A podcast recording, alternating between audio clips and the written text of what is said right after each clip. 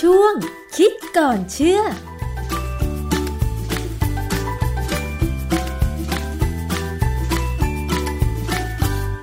เข้าสู่ช่วงคิดก่อนเชื่อกับดรแก้วกังสดานนภัยนักพิษวิทยากับดิฉันชนาทิพไพรพงศ์นะคะ วันนี้ค่ะเราจะมาติดตามประเด็นที่กำลังเป็นกระแสขึ้นมาอีกครั้งก็คือ การติดเชื้อโควิด -19 มีข่าวว่าหญิงที่ข้ามชายแดนมาจากประเทศเมียนมาค่ะ ติดเชื้อโควิด -19 ทำให้มีความกังวลใจกันว่า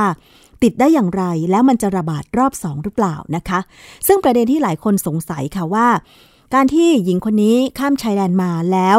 มาใช้ชีวิตอยู่ในจังหวัดทางภาคเหนือหลายวัน โดยที่ตอนแรกยังไม่แสดงอาการ แต่ต่อมาแสดงอาการก็คือเป็นไข้ แต่เธอผู้นี้ก็ยังใช้ชีวิตปกติ ไปเที่ยวห้างไปเที่ยวผับบาร์ต่างๆ จนกระทั่ง ป่วยไม่ไหวแล้วจึงไปตรวจที่โรงพยาบาลจนพบเชื้อโควิด -19 นะคะคำถามก็คือว่าผู้ติดเชื้อซาโควี2หรือโควิด -19 เนี่ยบางคนไม่มีอาการได้จริงหรือไม่ เป็นเรื่องที่น่าสนใจมากค่ะ อาจารย์คะเรื่องนี้ทางวิทยาศาสตร์หรืองานวิจัยอธิบายเป็นยังไงคะ มันมีบทความในนัติพิมพ์เป็นงานวิจัยเลยว่า คนบางคนเนี่ยอาจจะไม่แสดงอาการเลย เพราะว่ามันมีปัจจัยในร่างกายเขา ทความวิจัยเนี่ยชื่อ pre-existing and de novo humoral immunity to SARS-CoV-2 in human ในวารสาร Science ของปี 2020 เนี่ย ตัวชื่อบทความเนี่ยก็บอกว่า เหมือนมีอยู่แล้วนะของไอ้ระบบภูมิต้านทานที่อยู่ในร่างกายเราเนี่ยต่อ SARS-CoV-2 ซึ่งเป็นเชื้อที่ก่อให้เกิดโควิด -19 นะในคน ซึ่งอันนี้มันมีคำอธิบายที่ความจริงก็เป็นทฤษฎี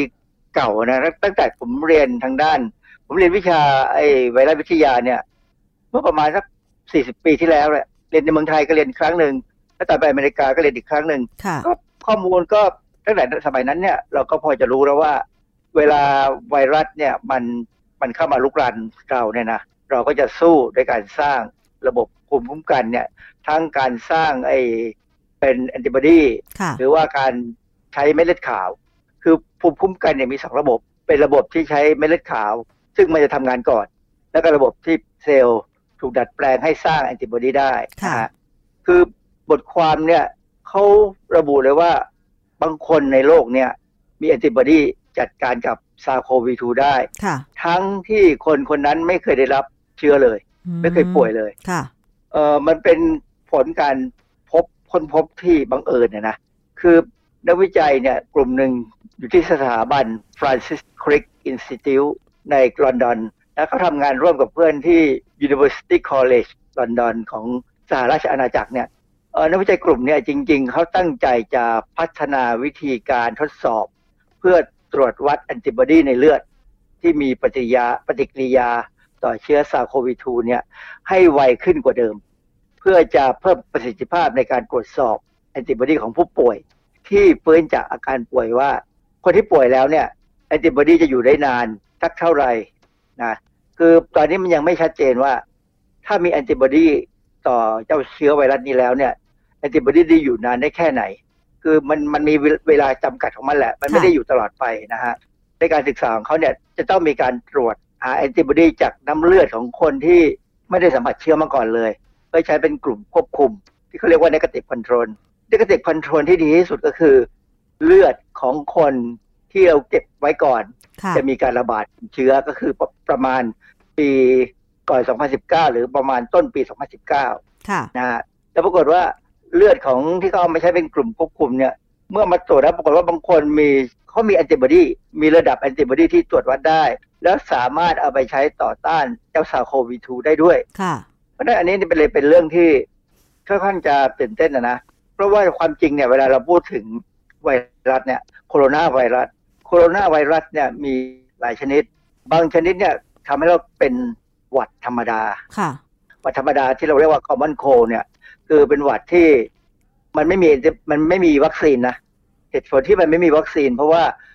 มันมีเชื้อไวรัสกว่า 200 สเตรน หรือ 200 สายพันธุ์ ที่ก่อให้เกิดหวัดธรรมดาได้ เพราะฉะนั้นการพัฒนาวัคซีนขึ้นมาต่อไวรัสสายพันธุ์หนึ่ง มันก็อาจจะไม่ได้ผลกับไวรัส สายพันธุ์หนึ่งที่เป็นอยู่ในกลุ่มอื่น คือเชื้อไวรัสเนี่ยมีตั้งหลายกลุ่ม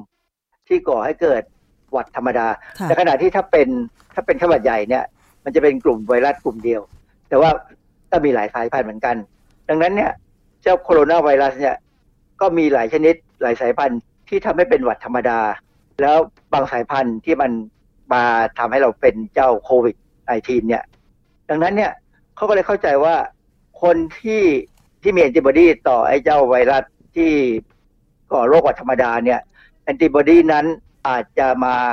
ต่อสู้กับไวรัสซาโควี2ได้ค่ะเพราะว่าเออการทำงานของแอนติบอดีเนี่ยมันไม่จำเพาะแบบร้อยเปอร์เซ็นอาจารย์คะ มันหมายความว่ายังไงคะ แบบไม่จำเพาะร้อยเปอร์เซ็นเนี่ยค่ะ คือสมมติว่าถ้าจำเพาะร้อยเปอร์เซ็นเนี่ยนะ ถ้าสมมติว่าเชื้อไวรัส A เข้ามาในตัวคนเนี่ย เราก็จะสร้างแอนติบอดีต่อไวรัส A ค่ะ แต่ว่าถ้าเป็นไวรัส B เข้ามาเนี่ยแอนติบอดีตัวนั้นจะไม่ไปยุ่ง อันนี้คือจำเพาะร้อยเปอร์เซ็นค่ะแต่ว่าในเรื่องของแอนติบอดีต่อไวรัสเนี่ยจริง ๆ แล้วส่วนใหญ่มันจะเป็นแบบเอ่อถ้า A กับ B ไวรัส A กับไวรัส B เนี่ยมันคล้ายกันใกล้กันนะมันอาจจะกลายพันธุ์มาจากกันและกันก็ได้นะแล้วมันเข้าไปในร่างกายเนี่ยร่างกายสมมติสร้างแอนติบอดีต่อไวรัส A ได้แอนติบอดีที่ยังมีอยู่ในร่างกายเนี่ยอาจจะต่อสู้ไวรัส B ได้ด้วยอ๋ออันนี้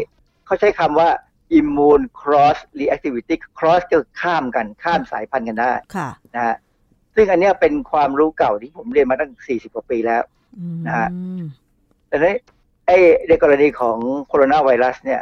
โคโรนาไวรัสทุกสายทุกสายพันธุ์จะมีตุ่มโปรตีน หรือเราเรียกว่าสไปค์โปรตีนค่ะอยู่บนผิวผิวของมัน ซึ่งมีความแตกต่างกันบ้างเล็กๆ น้อยๆนะ อาจจะต่างมากต่างน้อย แต่ส่วนใหญ่เนี่ยมันก็ไม่ถึงกับต่างมากหรอกเนื่องจากว่าเออมัน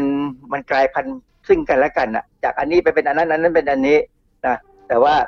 ถ้ากลายพันธุ์ไม่มากเนี่ย เวลาแอนติบอดีเจอเนี่ย อาจจะมองและหัดจำได้ว่าไอ้ไอ้นี่เป็นเป็นไวรัสโคโรนาเนี่ยค่ะจัดการได้เลยค่ะ คือปกติเนี่ย หวัดธรรมดาเนี่ยนะที่เกิดจากโคโรนาไวรัสเนี่ยเขาบอกว่ามันมีสายพันธุ์อยู่สี่สายพันธุ์ของโคโรนาไวรัส ที่ทำให้เป็นหวัดธรรมดา มีอยู่สี่ชนิด ซึ่งทั้งสี่ชนิดเนี่ยถ้าเราติดสายพันธุ์หนึ่ง อีกสายพันธุ์หนึ่งเข้ามาเนี่ย มักจะสู้ได้ ปกติเนี่ยผมจำได้ที่อาจารย์สอนเนี่ยเขาบอกว่า ถ้าเราติดหวัดธรรมดามา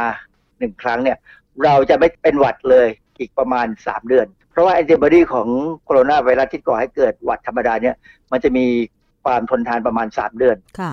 แต่พอพ้นสามเดือนไปแล้ว อาจจะติดใหม่ได้อืม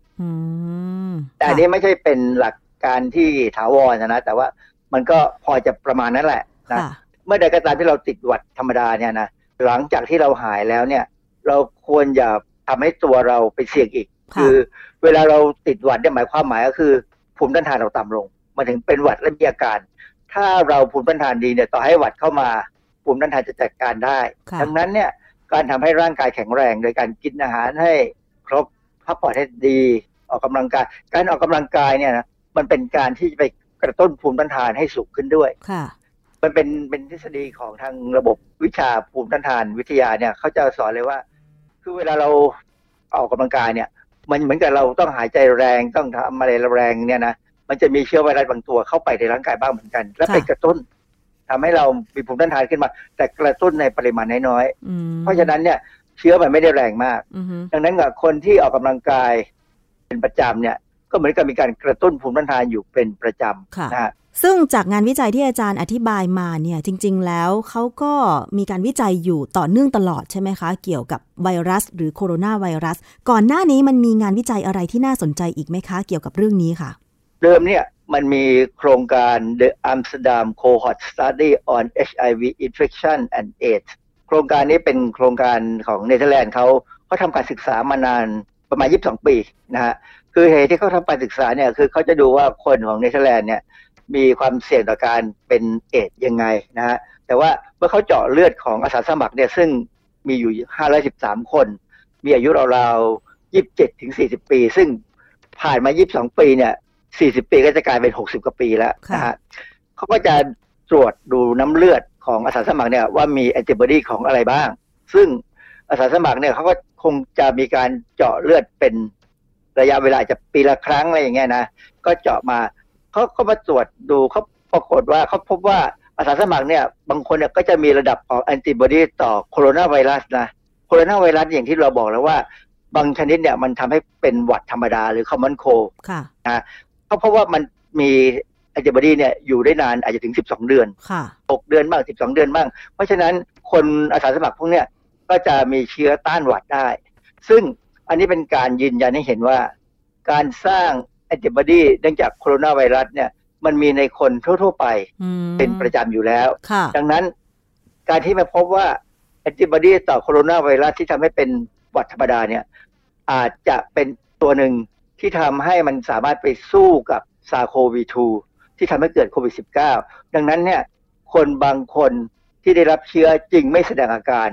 หรืออาจจะแสดงอาการแค่เล็กน้อยแล้วก็หายเลยก็ได้ค่ะอ๋ออาจารย์กำลังจะหมายความว่าคือคนเราเนี่ยมีแอนติบอดีที่จะต่อสู้กับไวรัสโคโรนาแต่ไม่ใช่สายพันธุ์ 2019 ก่อนหน้านี้อยู่แล้ว พอมันสามารถต่อสู้ได้ แล้วไวรัสโคโรนาสายพันธุ์ใหม่ มันกลายพันธุ์มา จึงทำให้แอนติบอดีเดิมที่อยู่ในตัวเราเนี่ยมันต่อสู้กับโคโรนาไวรัส 2019 ได้ด้วย จึงทำให้อาการนั้นมันไม่แสดงออกถูกไหมฮะอาจารย์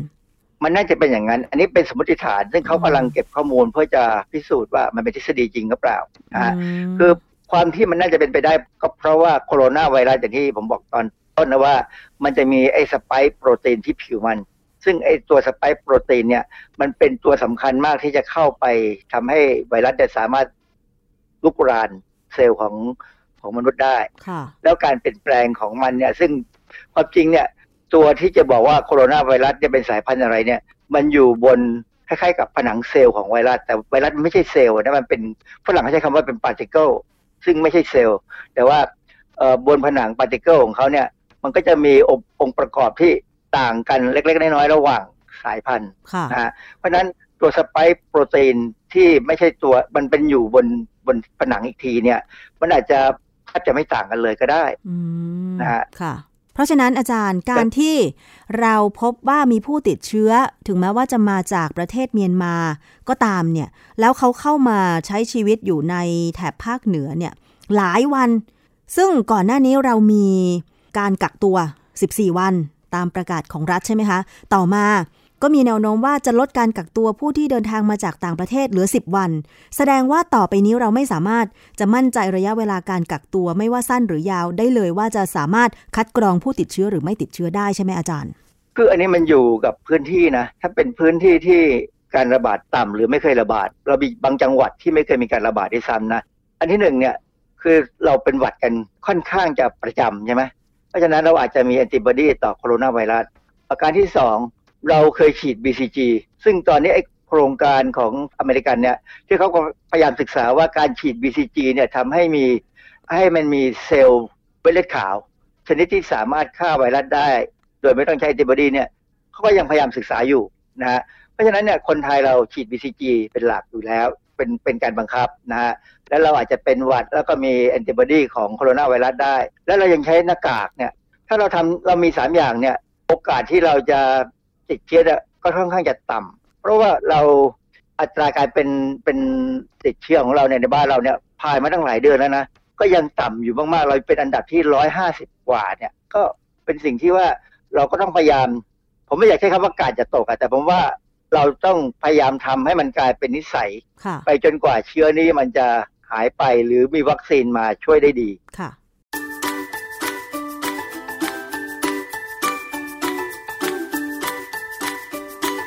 ช่วงคิดก่อนเชื่อ